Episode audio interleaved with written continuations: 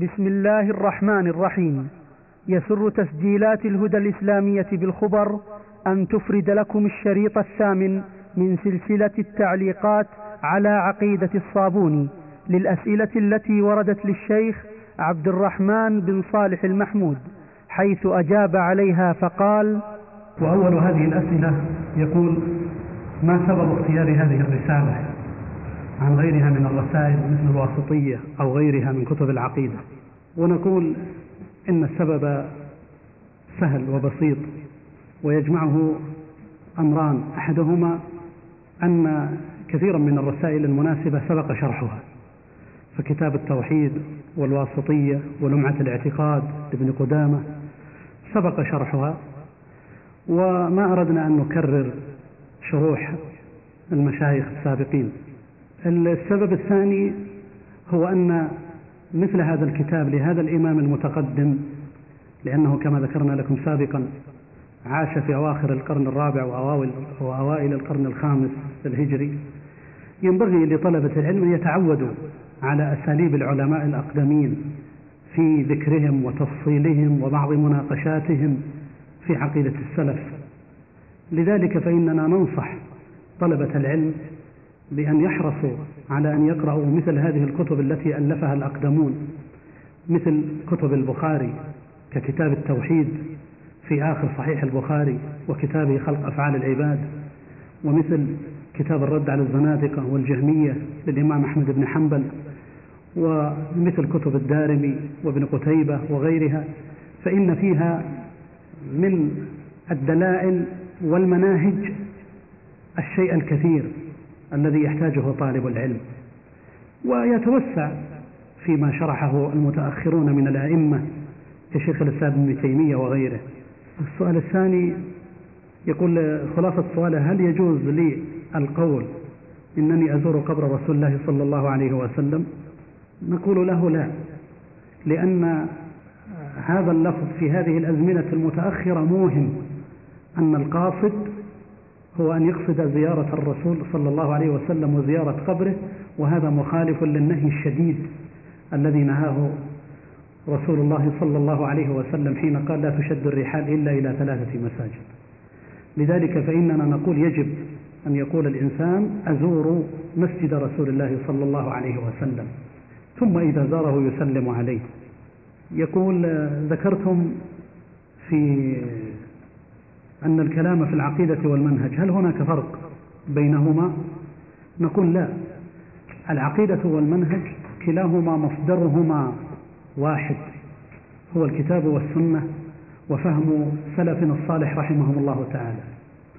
لكن يفرق بينهما ببعض الفروقات التي قد تتميز أحيانا من خلال بيان ما هو أصل العقيدة حينما نقول أركان الإيمان إثبات الصفات توحيد الألوهية توحيد الربوبية ونشرحها نقول هذه عقيدة.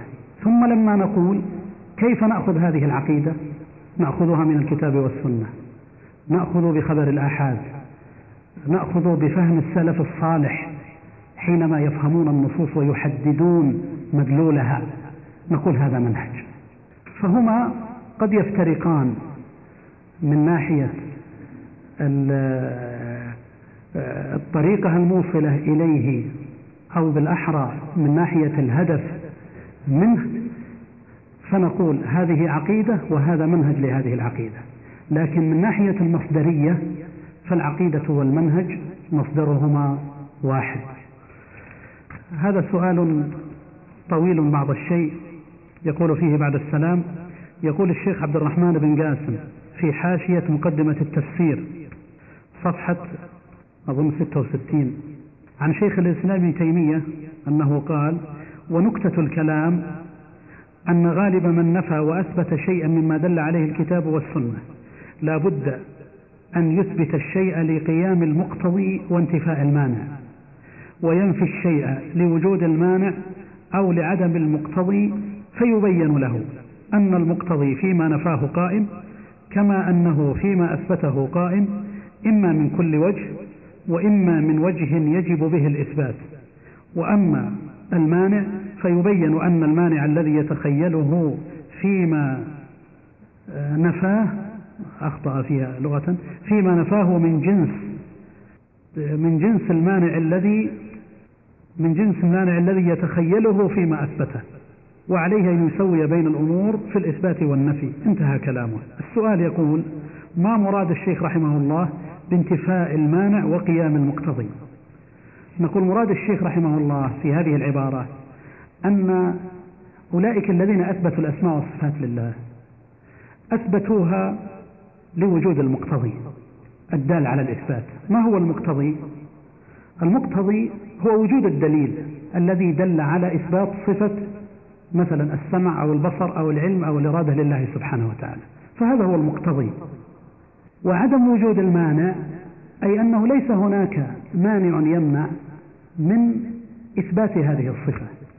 وما يتخيله البعض من شبهة التجسيم أو التشبيه أو غير ذلك نقول هذا ليس مانعا حقيقيا وإنما هو مانع متخيل. ثم في المقابل تجد من ينفي الصفات ينفيها لوجود المانع ولعدم وجود المقتضي عنده. لوجود المانع عنده تقول له لماذا نفيت الصفات؟ يقول لأن إثبات الوجه واليدين والإرادة والقدرة لله يلزم منها التشبيه والتجسيم بأن يكون الله مشبها لمخلوقاته أو يكون الله جسما. ويقال له أيضا ولماذا لم تثبتها؟ قال أيضا لعدم وجود المقتضي. قال لأن دليل الصفة لم يثبت أو يحتاج إلى تأويل أو نحو ذلك. وهذا مخطئ فنحن نبين له أن الصفات تثبت لله سبحانه وتعالى وليس هناك مانع يمنع من إثباتها لأن ما تخيلته من شبهة التشبيه والتجسيم هذه خيالات باطلة وإلا فأهل السنة والجماعة يثبتون لله الأسماء والصفات ولا يخطر ببالهم ما يخطر ببالك من التشبيه والتجسيم وإنما يثبتونها لله سبحانه وتعالى كما يليق بجلاله وعظمته. ونقول له قولك بأنه ليس هناك مقتضي نقول لا. هناك مقتض يدعو إلى إثبات هذه الصفة ألا وهو الأدلة الثابتة من كتاب الله ومن سنة رسوله صلى الله عليه وسلم كلها مقتضية لإثبات صفات الكمال لله سبحانه وتعالى. وقياس الأولى ولله سبحانه وتعالى المثل الأعلى أيضا هو دليل ورد في كتاب الله سبحانه وتعالى. وهو أن المخلوق إذا كانت قد تثبت له صفة كمال لا نقص فيها فالله سبحانه وتعالى أولى بصفات الكمال من المخلوق لأنه تبارك وتعالى هو معطي الكمال. ننتقل بعد هذا إلى درس اليوم. تفضل. هذا السائل يقول ما حكم التكييف المعين مع ضرب المثل؟ التكييف المعين هو أن يعين كيفية الصفة؟ بأن يقول يد الله كذا ككذا من المخلوقات فيجعل لها كيفية معينة إما طولا أو عرضا أو شبها بشيء مما يحدد هذه الكيفية. أما حكمه فإنه لا يجوز بل التكييف كفر بالله تعالى. هذا يقول يفصل بعض العلماء مثل الشيخ ابن عثيمين فيقول في مسألة اللفظ المسألة فيها لفظ وملفوظ ولافظ فاللفظ الصوت وعملية القراءة واللافظ هو القارئ مخلوقان. أما الملفوظ هو كلام الله فهو منزل غير مخلوق. نعم هذا الكلام صحيح. هذا يسأل عن بعض الإباضية الذين يقولون بخلق القرآن ويحاجون ويردون على من لم يقل بخلقه. نقول نعم هؤلاء في هذه المسألة هم تلامذة المعتزلة والإباضية وغيرهم الذين يقولون بخلق القرآن وبإنكار رؤية الله تبارك وتعالى يوم القيامة وبغير ذلك من العقائد الفاسدة كل هذه تلقفوها من المعتزلة. بل وشيخهم لما يذكر مناقشاته يذكر المناقشات العقلية واللغوية ونحوها التي هي موجودة في كتب المعتزلة. هذا يقول سمعت الشيخ الألباني حفظه الله تعالى أنه قال في بعض أشرطته أن نقول يعني يقصد ينبغي أن نقول السلف بدل كلمة أهل السنة والجماعة وذكر بعض التعليلات. نعم الشيخ ذكر تعليلا لذلك وهو أن مصطلح أهل السنة والجماعة انتسب إليه من ليس من أهل السنة والجماعة كالأشاعرة والماتريدية. لذلك الأولى أن نقول السلف. والذي يظهر الله أعلم أن كل منهما صحيح بل مصطلح السلف مصطلح صحيح ومصطلح أهل السنة والجماعة مصطلح صحيح وهو أقرب إلى الألفاظ الشرعية. لأن الرسول صلى الله عليه وسلم قال عليكم بسنتي وسنة الخلفاء وقال عليكم بالجماعة. فصار أهل السنة والجماعة ألصق بالدليل الشرعي من مصطلح السلف. بقي ما ذكره الشيخ حفظه الله وهو صحيح من أن بعض الذين انحرفوا من أهل البدع انتسبوا إلى أهل السنة والجماعة يقال إن هؤلاء إذا سموا الباطل باسم الحق لا يضيرون شيئا ولا نترك الاسم الحق من أجل الباطل الذي عندهم. فنحن نقول أهل السنة والجماعة ونميزه عن مذهب الأشاعرة أو الماتريدية أو غيره ونتمسك بالمصطلح الشرعي. ونضيف إليه ونقول أيضا على منهاج السلف الصالح رحمهم الله تعالى. لهذا فلا خلاف في المسألة والحمد لله وإنما يستخدم كل من التعبيرين. السلف الصالح تعبير صحيح وأهل السنة والجماعة تعبير صحيح ومن انتسب إلى أهل السنة والجماعة أو السلف وهو ليس منهم لا يمنعنا من استخدام هذه الألفاظ. وإنما عند البيان والتفصيل نميز. فحينما نقول أهل السنة والجماعة أو السلف الصالح نقول نعم السلف الصالح السائرين على منهاج الرسول صلى الله عليه وسلم. أهل السنة والجماعة الذين لم يبتدعوا كما ابتدع غيرهم. وهكذا نميز ونوضح. يقول ما رأيكم عن مؤلف مؤلف يثبت فيه خلق القرآن ويدعو إلى المباهلة في ذلك. وينابذ من قال بعدم خلق القرآن من أهل السنة هل يكفر عينا؟ نقول القول بخلق القرآن كما سبق كفر. هذا الشخص الذي يقول بخلق القرآن ينظر في حاله. هل لديه شبهة هل لديه تأويل؟ فتقام عليه الحجة. أما قبل ذلك فنطلق ما أطلقه السلف رحمهم الله تعالى ونقول من قال بخلق القرآن فهو كافر القول بخلق القرآن كفر بالله تعالى. حينما نعين نحتاج إلى توفر شروط وانتفاء موانع يقول هل السلف يكفرون أحمد بن أبي دؤاد؟ ما عندي علم بهذا. إنما هم كفروا من قال بخلق القرآن وقال بعض السلف عن بشر المريسي هذا كافر بالله العظيم. فحددوه بعينه. يقول ما رأيكم؟ هل الأفضل في هذا الزمان هجر المبتدع أو مخالطته؟ من باب الدعوة. لأننا إن تركناه ارتاح فإن جئناه وأكثرنا عليه لعله يتوب. نقول مسألة الهجر ونحوها ينظر فيها بالنسبة لأثر الهجر. فمن كان الهجر يؤثر فيه فإنه يهجر وهذا يقع أحيانا حينما يكثر أهل السنة وتصير لهم الكلمة فإذا وجد مبتدع وهجر تأثر من ذلك وابتعد عنه الناس ويكون ذلك أحيانا سببا لرجوعه وتوبته. أما إذا كان الهجر لا ينفع فيه فإننا ينبغي لنا إن كان داعيا لبدعته أو مؤثرا على غيره أن نبين بدعته وأن نحذر الناس منه وإن لم يكن كذلك أو على كلا الحالين فإننا ندعوه إلى الله سبحانه وتعالى ونبين ما عنده من ضلال لعل الله سبحانه وتعالى أن يهديه.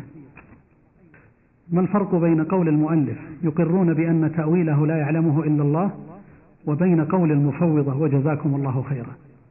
نقول المؤلف حينما قال يقرون بأن تأويله قصد بالتأويل الحقيقة أي حقيقة صفات الله سبحانه وتعالى لا يعلمها إلا الله. وهذا منهج السلف رحمهم الله تعالى. ولم يقصد الشيخ هنا التأويل بمعنى التفسير لأن الشيخ وغيره من السلف رحمهم الله تعالى يؤمنون بكل ما ورد ويفهمونه لأنهم خوطبوا بالقرآن العظيم الذي جاء على لغة العرب. فيفهمون الألفاظ والعبارات كلها ومنها ما ورد في أسماء الله سبحانه وتعالى وصفاته. أما المفوضة فيقول لك لا تشغل نفسك في المعنى فليس للصفة معنى وإنما قد يكون لها معنى آخر بعيد تماما لا يخطر على بالك. ونحن نقول لا. كلنا نفهم من قول الله تعالى إن الله عزيز حكيم إن الله شديد العقاب أنزله بعلمه ويبقى وجه ربك الرحمن على العرش استوى وغضب الله عليهم رضي الله عنهم ورضوا عنه يحبه من يحبونه إلى آخره. يفهمون من هذه النصوص التي فيها صفات معاني. ويتأثرون بها ويتعبدون الله من خلالها خوفا ورجاء. وهذا كله مناقض لزعم المفوضة أننا لا نفهم منها شيئا. فعلى زعم هؤلاء المفوضة أنك إذا قرأت قوله تعالى إن الله شديد العقاب معنى شديد العقاب أو غفور رحيم قد يكون معنى آخر بعيد تماما وإنما نفوض المعنى واللفظ نفوض المعنى والكيفية كلها إلى الله سبحانه وتعالى. وهذا كله لا شك أنه بدعة وضلال. والأمر بالنسبة للمفوضة واضح تمام الوضوح لأن مقتضى مذهبهم أننا لا نفقه كثيرا من الكتاب من كتاب الله تعالى ولا نعرف معناها معانيها ولا مدلولاتها.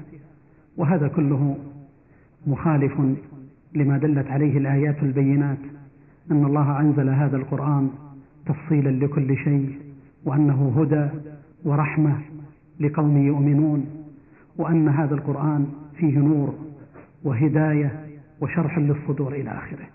يقول هناك من يعرف الحديث القدسي بأنه كلام الله معنى ولفظا معنى ولفظا من النبي صلى الله عليه وسلم.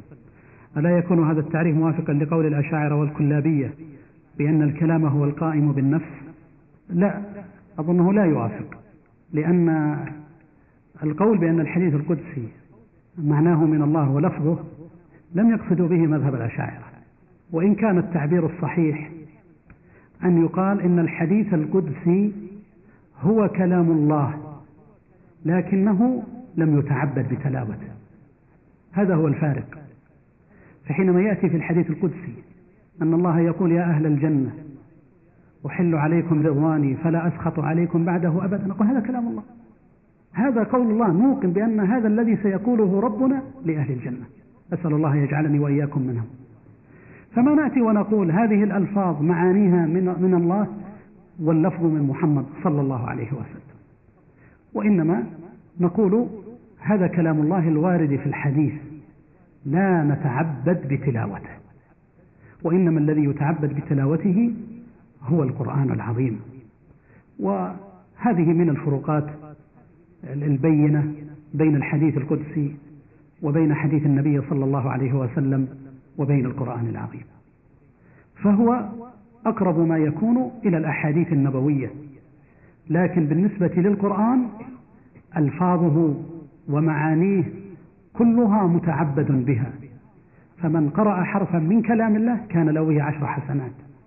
لكن من قرأ حرفا من حديث قدسي لم يرد الدليل بأنه يثبت له نفس نفس الأجر. يقول يقول السيوطي في الإتقان إن جبريل أخذ هذا القرآن من اللوح المحفوظ. نقول هذا قول غير صحيح. بل إن جبريل أوحى الله إليه هذا القرآن. ثم أوحاه إلى محمد صلى الله عليه وسلم. فالقول بأنه في اللوح المحفوظ ثم إن جبريل أخذه من اللوح المحفوظ هذا قول لبعض الأشاعرة وهو قول غير صحيح. بل القرآن وحي من الله على جبريل ثم جبريل أوحاه إلى محمد صلى الله عليه وسلم وهو مكتوب في اللوح المحفوظ كما أنه مكتوب في المصاحف التي معنا. إنما القول الذي ذكره السيوطي هنا هو قول غير صحيح وللشيخ مفتي الديار محمد بن إبراهيم رحمه الله تعالى له رسالة طبعت قديما في الرد على السيوطي في هذه المسألة.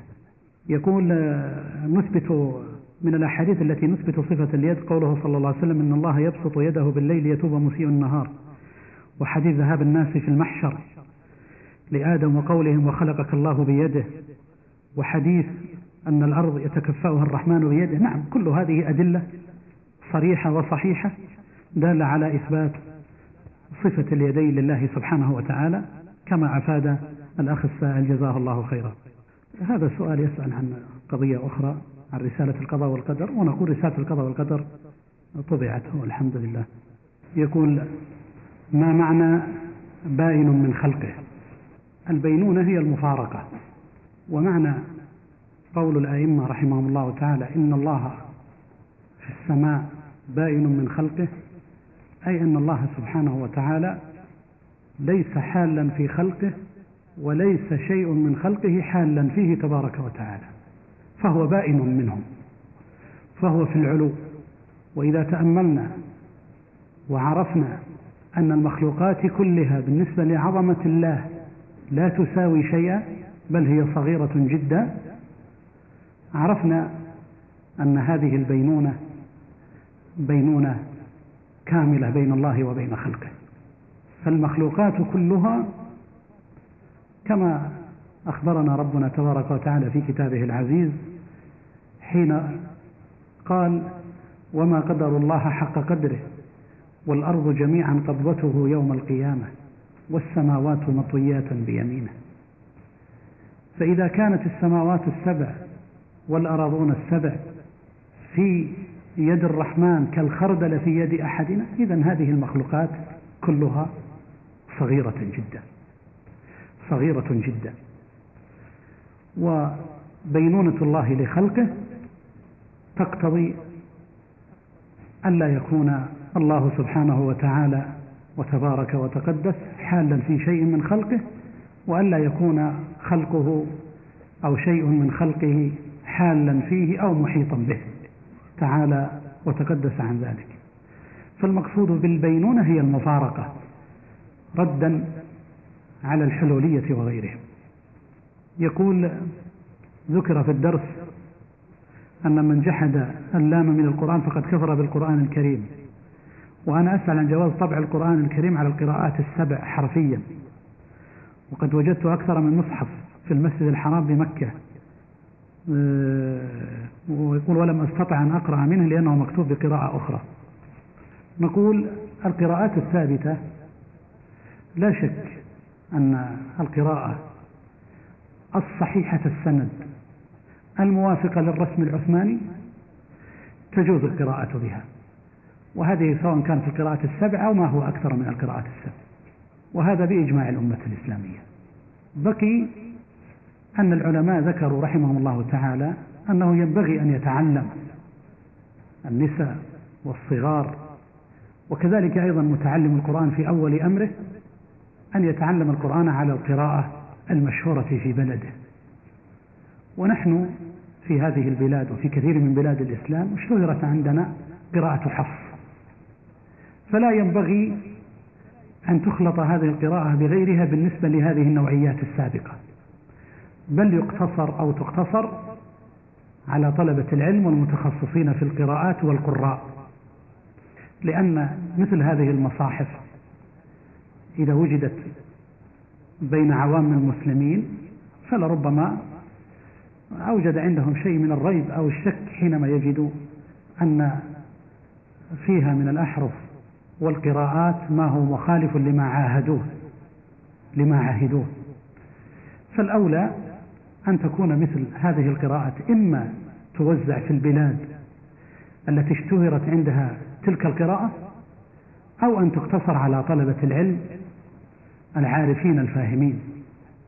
أما مساجد المسلمين فالذي ينبغي أن توجد فيها تلك القراءة المشهورة.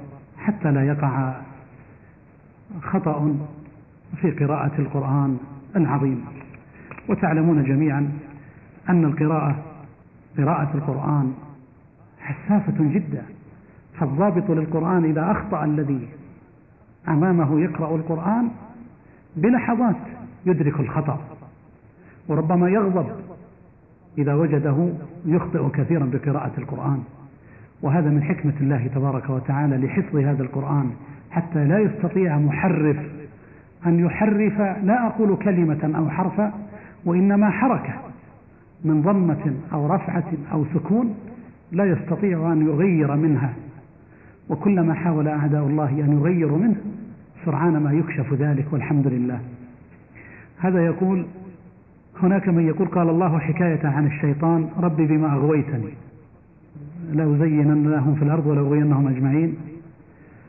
وأيضا بالنسبة لقصة فرعون ابن لي صرحا لعلي أبلغ الأسباب أسباب السماوات. فيقول ما معناها؟ هل معناها أن الله قال كلام فرعون وأنه كلامه وليس كلام الله؟ نقول هذا الذي قاله الله سبحانه وتعالى وحكاه هو كلام الله. فهو كلام الله تبارك وتعالى حقا وصدقا. ولأنه تبارك وتعالى أصدق القائلين فإن ما قاله هو أصدق ما يقال ما يقال عن حكاية ما وقع فيما جرى بين الرسل وأممهم أو مع الشيطان أو ما قاله فرعون أو غيره. فهو كلام الله تبارك وتعالى حكى فيه أقوال هؤلاء. فلا يخرج ذلك عن أن يكون كلام الله المتعبد بتلاوته. نعم. يقول من قال لفظي بالقرآن مخلوق فهو مبتدع. أليس في هذه المقولة شرك بالربوبية؟ لأن ما سوى الله مخلوق؟ ووصف المخلوق بأنه غير مخلوق هو شرك في الربوبية. فما رأيك في هذا الكلام؟ نقول نعم هو أصله شرك لكن من قاله لم يقصد به الشرك في الربوبية.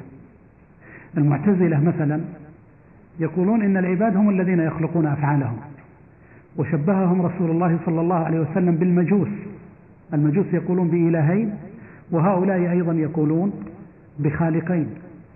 لكن لا يعني ذلك أن المعتزلة يقولون بأن هناك خالق للعالم مع الله سبحانه وتعالى.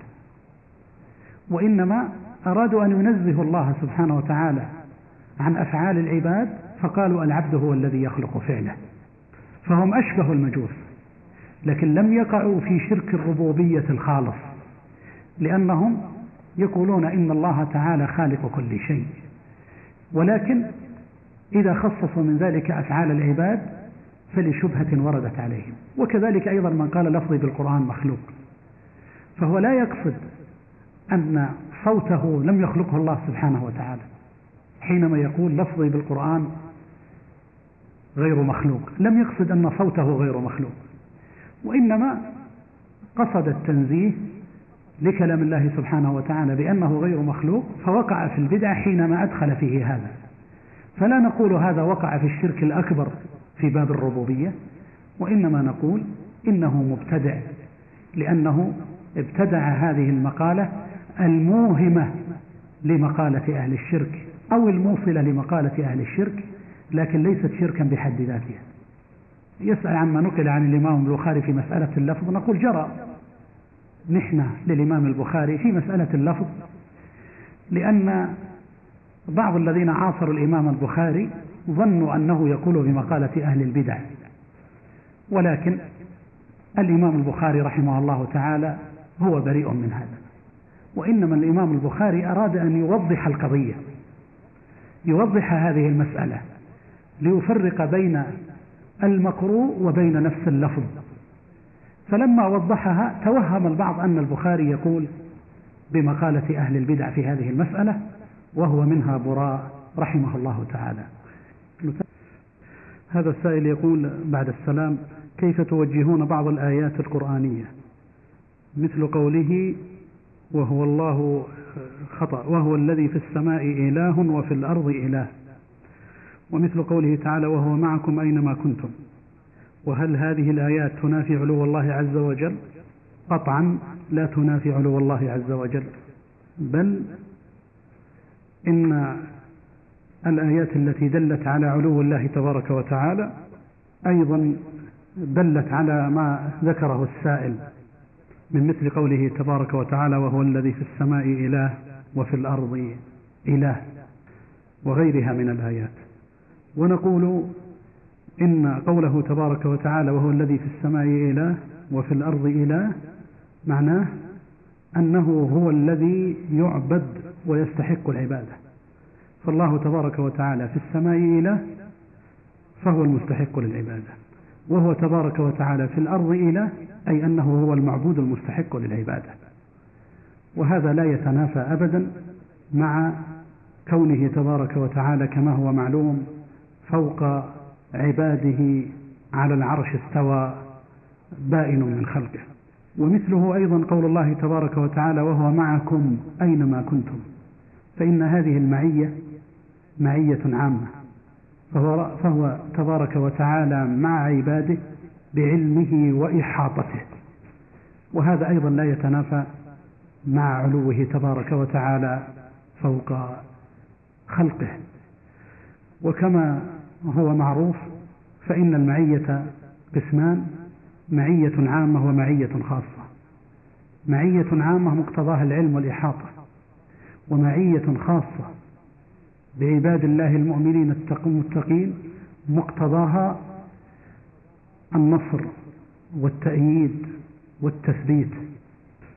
وكل ذلك لا يتنافى أبدا مع علو الله تبارك وتعالى. الخلاصة أن المعية لا تنافي العلو وأن القرآن العظيم يؤيد بعضه بعضا ويشهد بعضه لبعض بلا تناف ولو كان من عند غير الله لوجدوا فيه اختلافا كثيرا. هذا سؤال يقول هل تشويه الشيء أيا كان اتقاء شر العين أو الحسد جائز مع العلم بعدم الاعتقاد فيه؟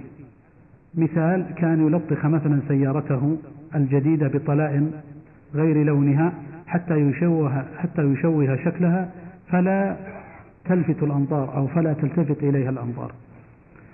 نقول العين حق ونقول أيضا إن من الواجب على الإنسان أن يصدق في توكله على الله سبحانه وتعالى. ومن ثم فإن مثل هذه الأفعال التي ذكرها السائل إذا كانت تؤدي إلى إفساد ذلك الشيء وإخرابه فلا شك أن هذا مناف لتوكل العبد على ربه تبارك وتعالى لأنه يخاف من غير الله والعائن لا يستطيع أن يصنع شيئا بإرادته أو بغير إرادته لا يستطيع أن يصنع شيئا إلا بإرادة الله تبارك وتعالى. فكأنك بفعلك هذا تظن أن هذا العائن يستطيع أن يصنع ما يشاء. والمتوكل على الله تبارك وتعالى هو الذي يعتمد عليه ويتوكل عليه ويرضى بما قضاه الله وقدره عليه ويعتقد أين أن العين حق كما قال رسول الله صلى الله عليه وسلم. بقي ما كان من فعل السبب وهذا الذي هو من فعل السبب إذا كان لا يؤدي إلى ما ذكرته سابقا إما تشويه وإما فعل شيء غير لائق أو ارتكاب معصية أحيانا.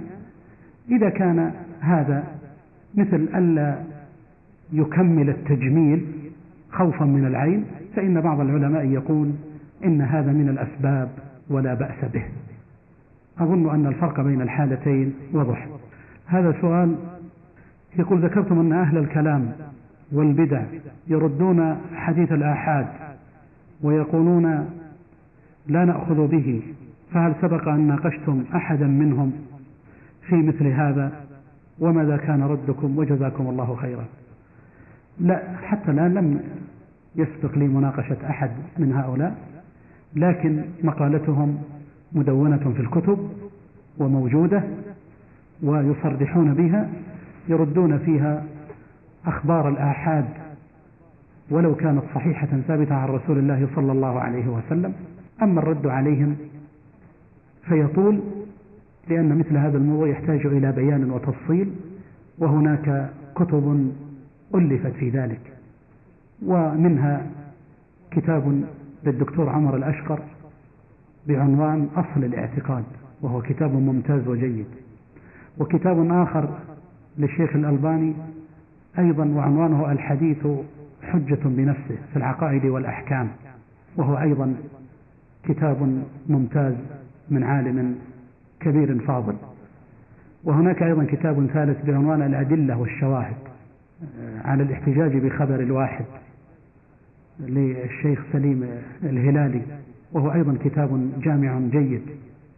وهناك كتب أخرى ناقشت هذه المسألة وبينت الأدلة وردت على المخالفين وعلى شبههم.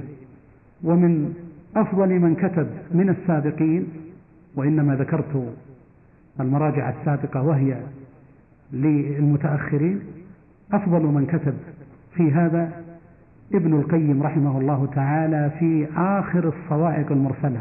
أعني مختصر الصواعق.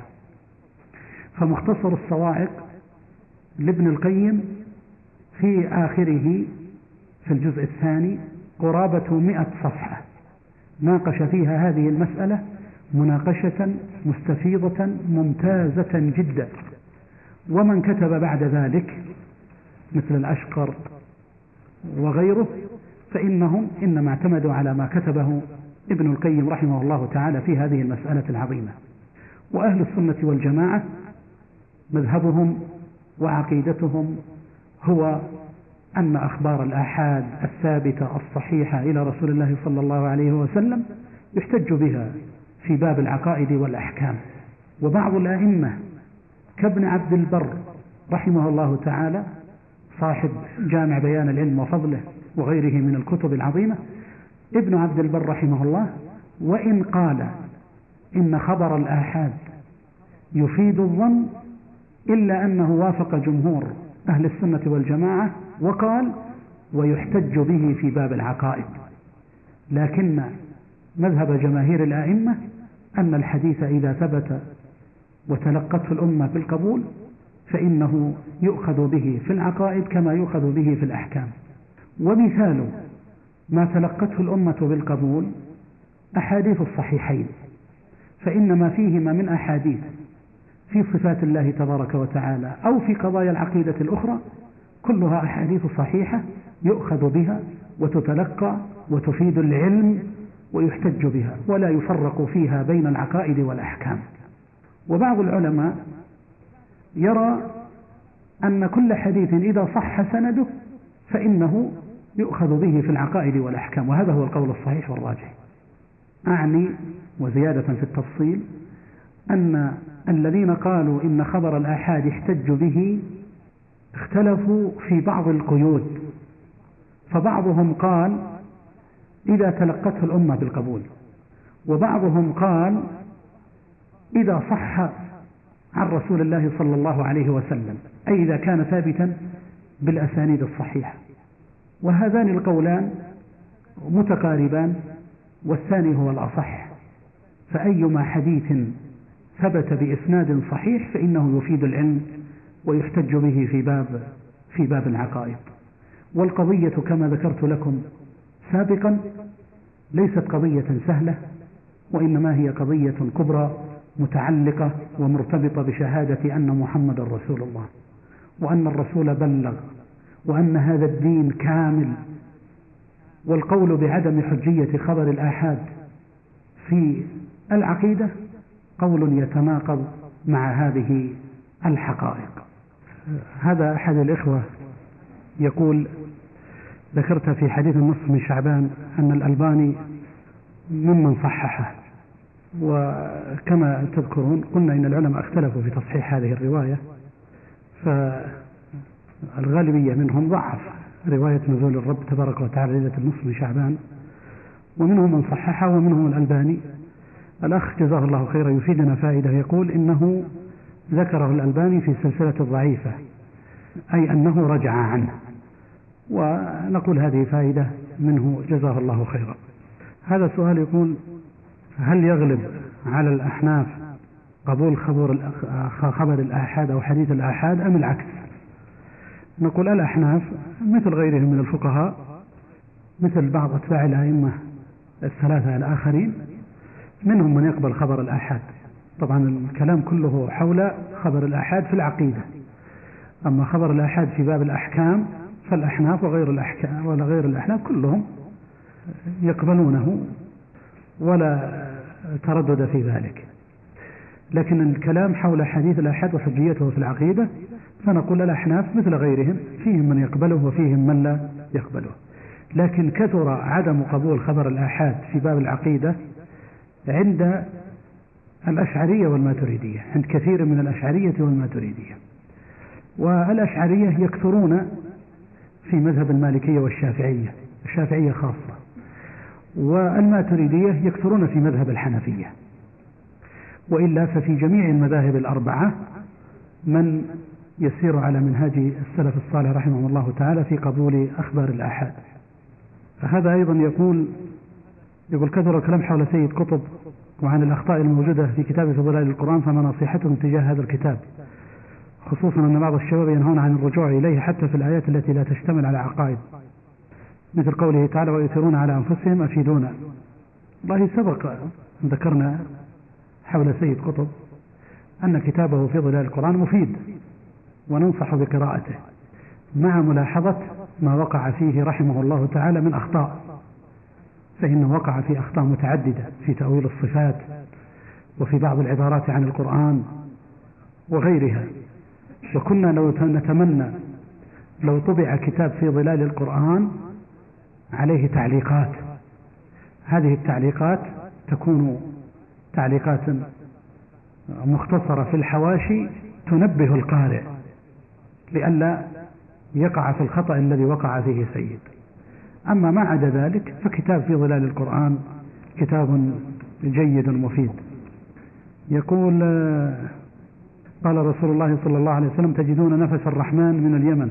قال شيخ الإسلام ابن تيمية إن أهل اليمن نفسوا عن المسلمين لما ضاق بهم الأمر وكثر المرتدون.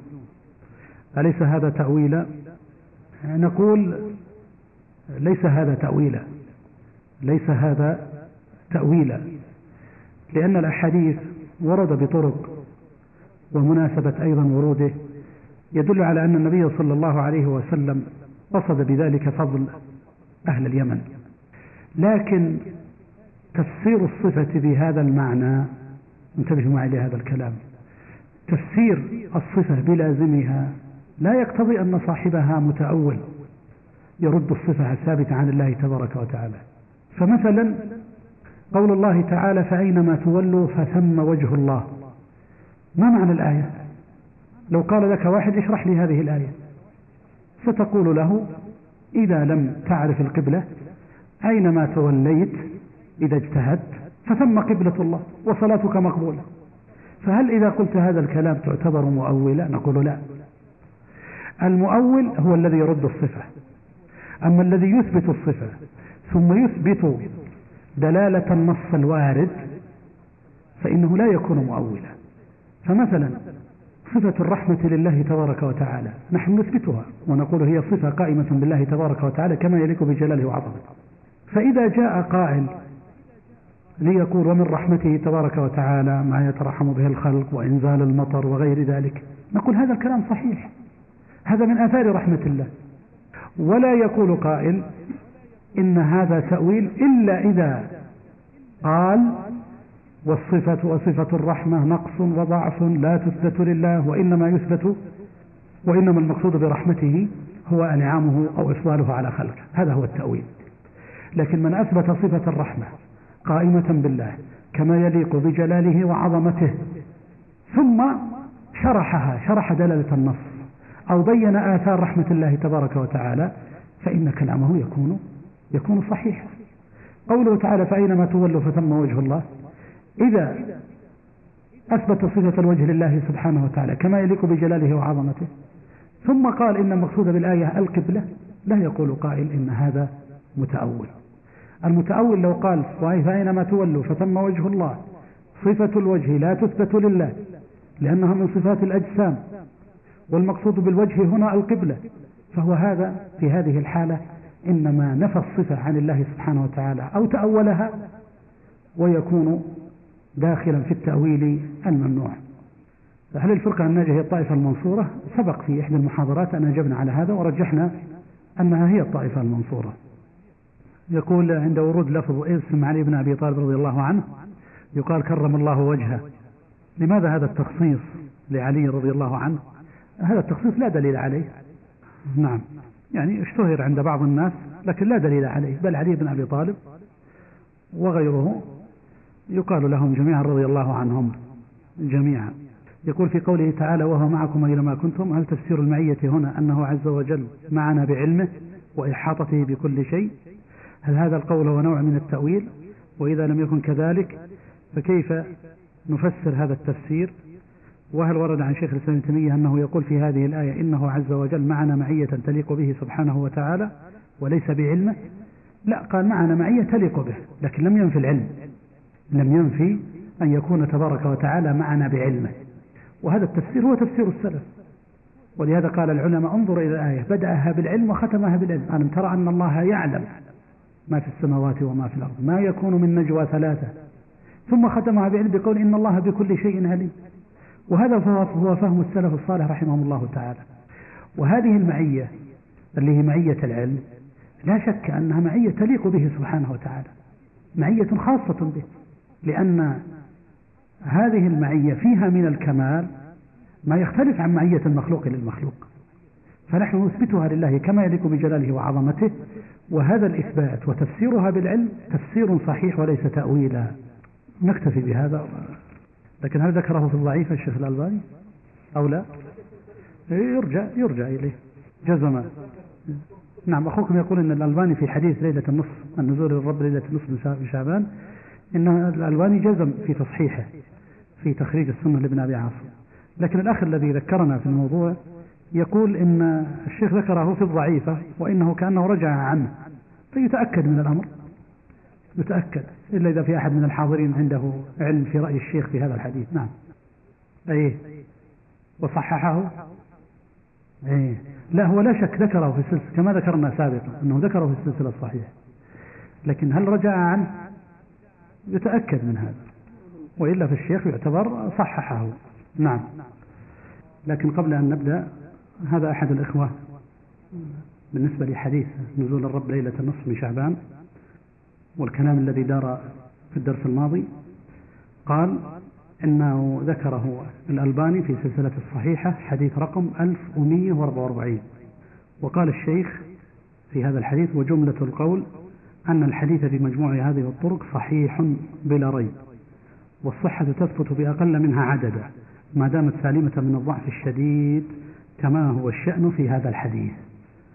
فنقول جزا الله آه، من كتب هذا خيرا. هذا سائل يقول كيف يكون الولاء لمن كان مسلما ولكن عليه كثيرا من الذنوب والمعاصي؟ نقول نعم يكون الولاء له بقدر إيمانه والعداوة والبغضاء بقدر فسقه ومعصيته. فجميع المؤمنين المسلمين لهم الولاء.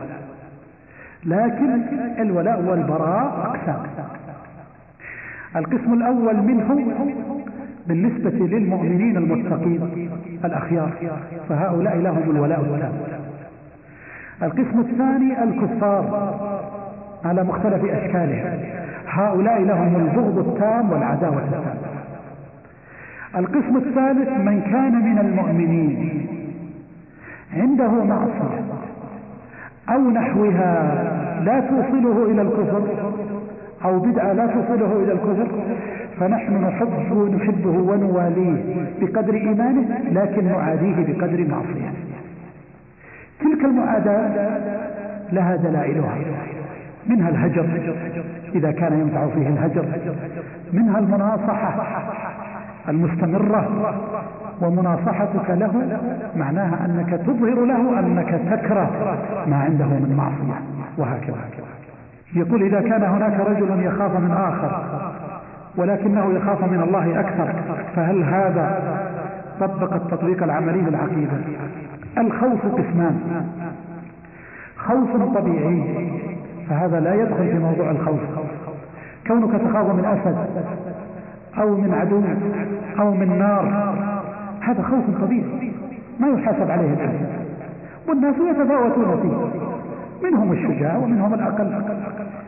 لكن ما هو الخوف الذي هو خوف عبادة؟ الخوف الذي هو خوف عبادة هو الخوف من العباد فيما لا يقدر عليه إلا الله. فيما لا يقدر عليه إلا الله سبحانه وتعالى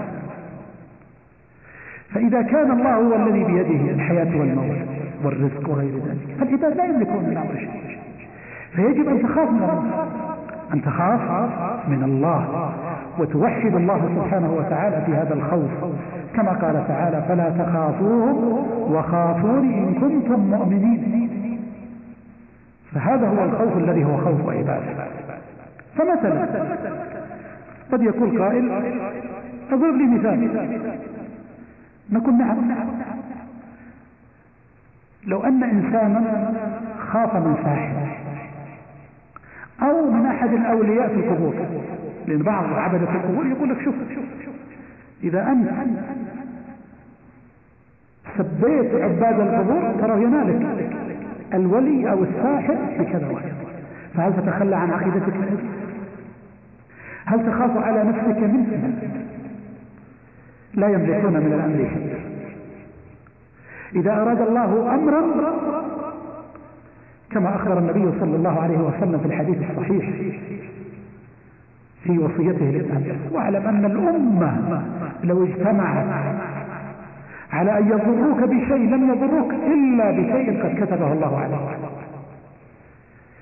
فهذا الساحر أو الكاهن أو صاحب القبر أو غير ذلك لا يملك من أمر شيء. كيف تخافه من الله ولهذا تجد عباد القبور فعلا يرجونهم ويخافونهم من دون الله.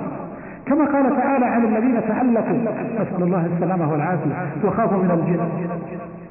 قال الله تعالى وأنه كان رجال من الإنس يعوذون برجال من الجن فزادوهم رهقا أي تسلط الجن عليهم لأنهم خافوهم من دون الله.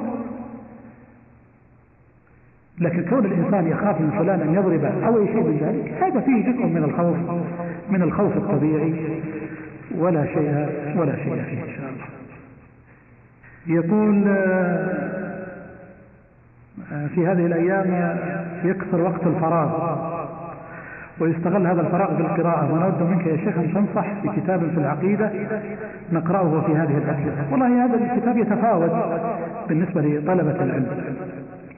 لكن حقيقة أنا أنصحكم في هذه العطلة بمدارسة كتاب التوحيد للشيخ محمد بن عبد الوهاب والعقيدة الواسطية لشيخ الإسلام ابن تيمية.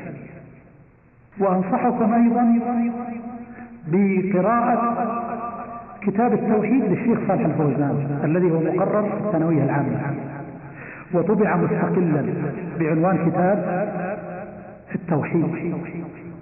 وعندي منه بعض النسخ من أراد منه نسخ لأنه أحد المحسنين طبعه وقفا لله فعندي منها قليل من النسخ حتى لا. كتاب التوحيد هذا كان في الثانوي وأظنه إلى الآن مقرر في الثانوية العامة. كتاب لطيف مختصر ممتاز فيه قضايا كثيرة جدا مهمة فأنصحكم بقراءة هذا الكتاب. وجزاكم الله خيرا. وصلى الله وسلم على نبينا محمد وآله وصحبه أجمعين. مع تحيات تسجيلات الهدى الإسلامية بالخبر هاتف رقم ثمانية تسعة ثمانية سبعة واحد واحد اثنين.